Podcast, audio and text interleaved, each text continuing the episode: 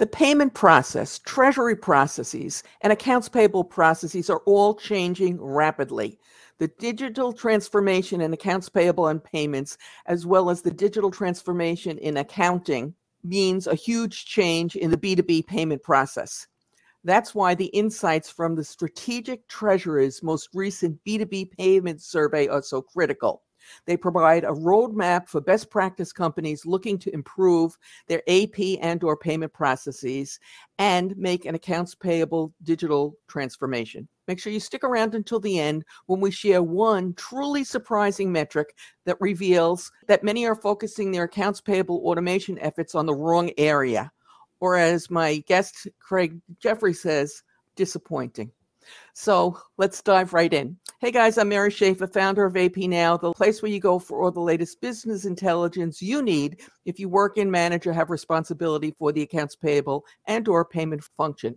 I'm thrilled today to be joined by Craig Jeffery, the managing partner of Strategic Treasurer, to discuss some of the results of his most recent B2B payment survey, which has some really interesting insights for the accounts payable function.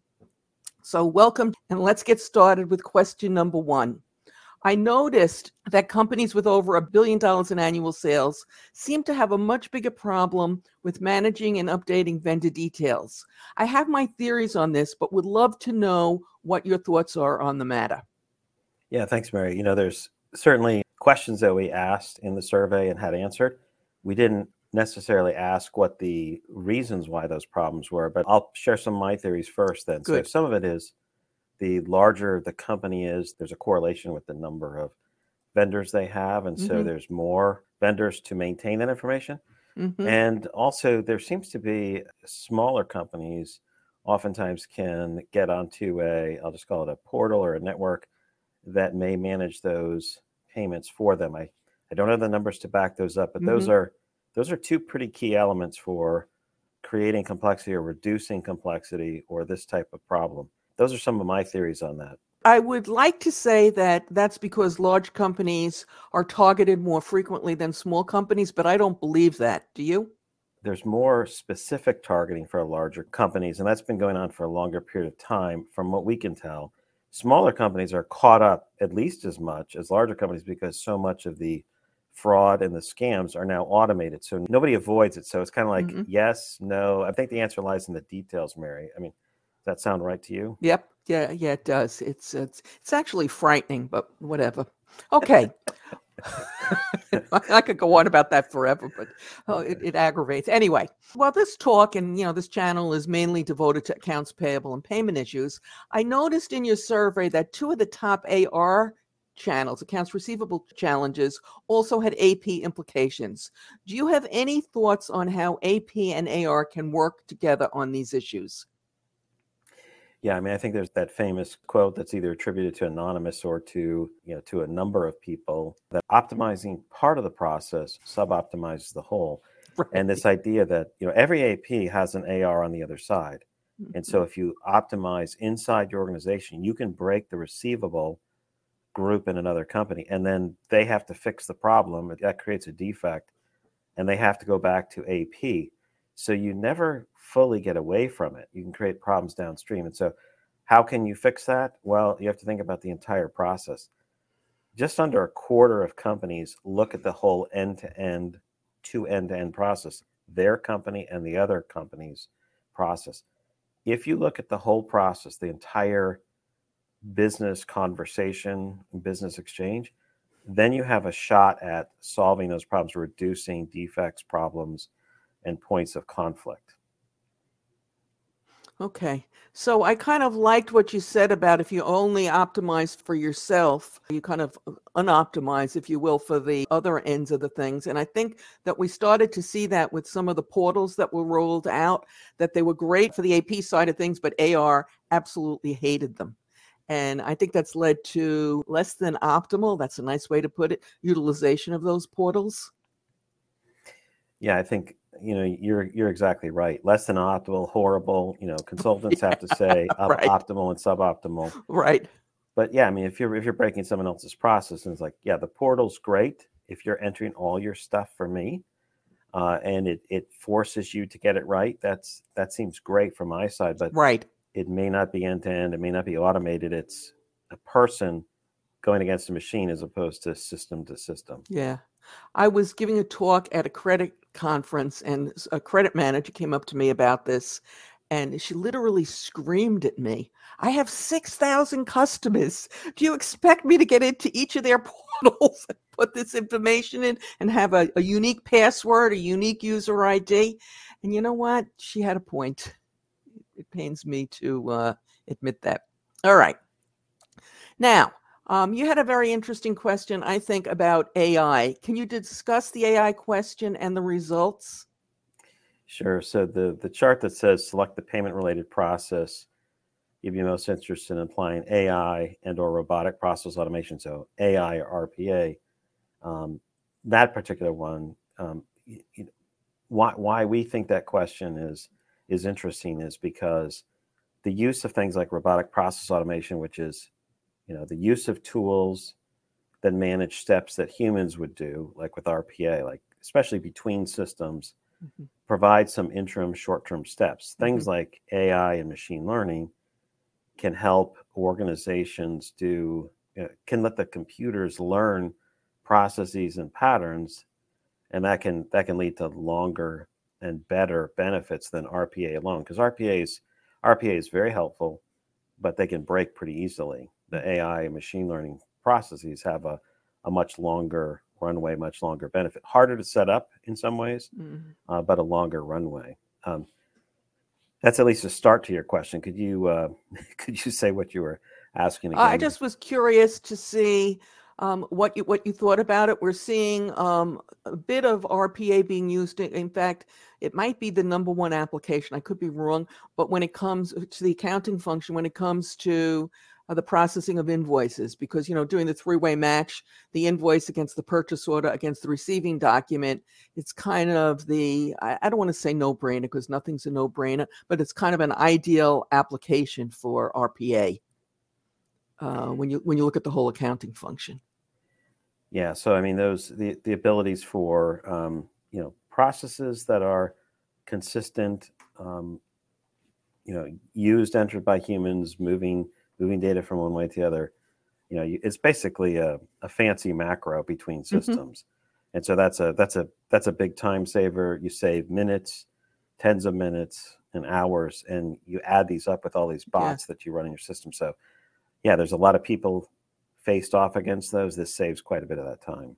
Yep, yeah, it does, and it's it's time spent not doing something that's really fun or uh, value add. Of course, it's a value detract if you get it wrong.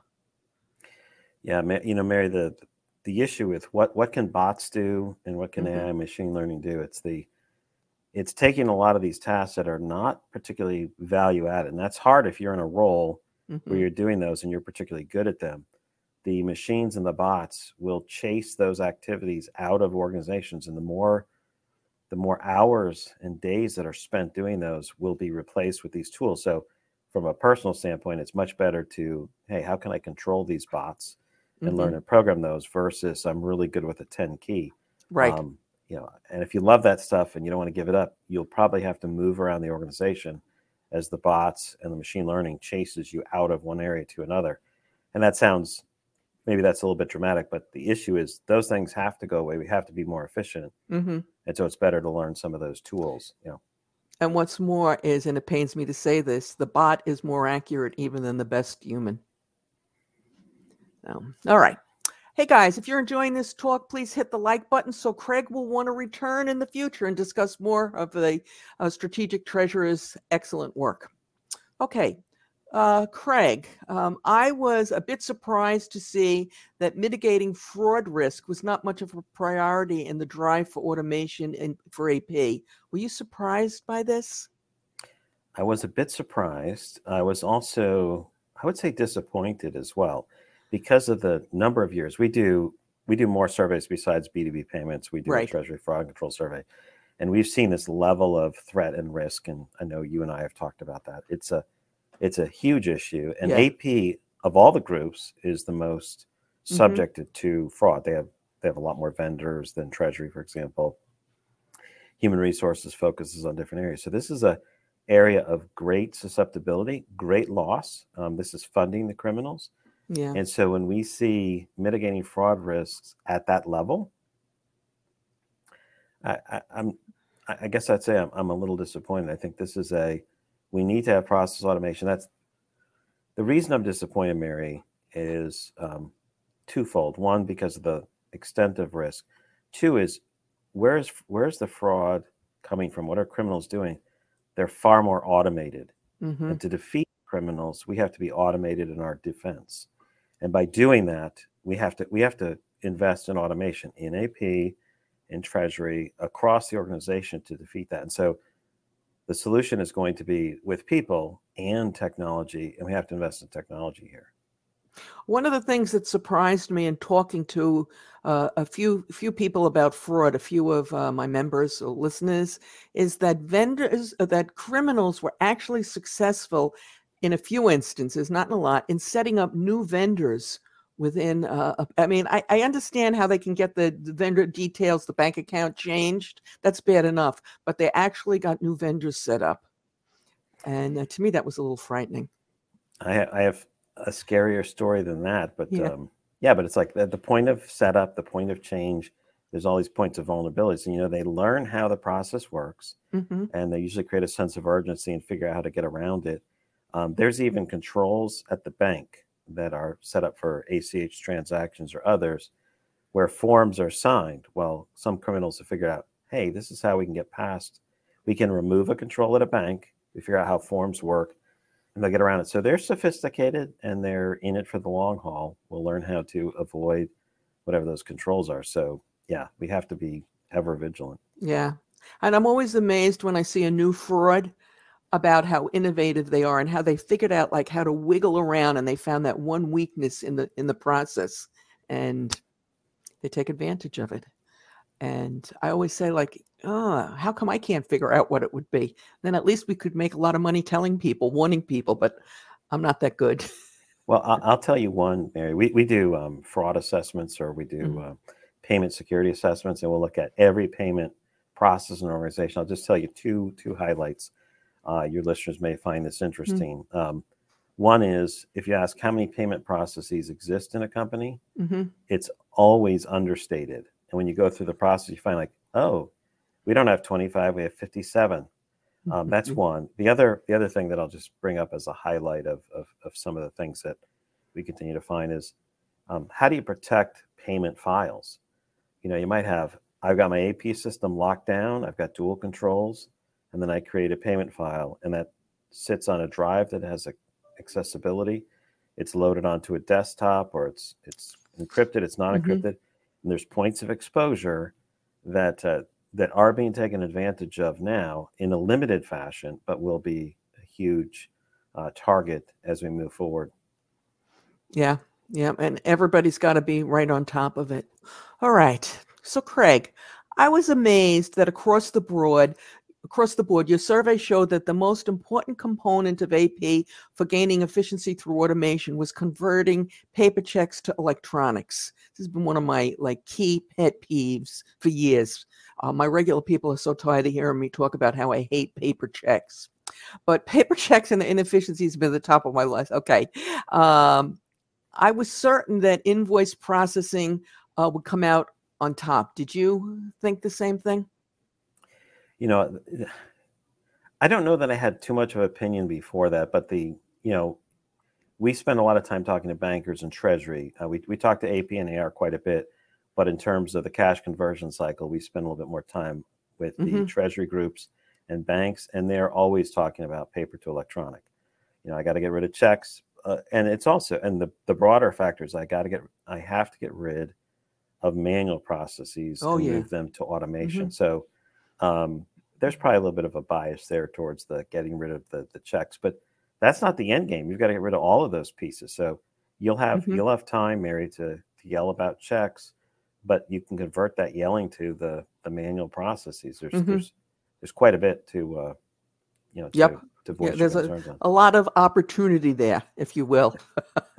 so you'll get a kick out of this. I do uh, some work uh, with a fellow in the UK. And whenever I'm over there or if I'm talking to their audiences and I bring up paper checks, everybody's looking at me like, what?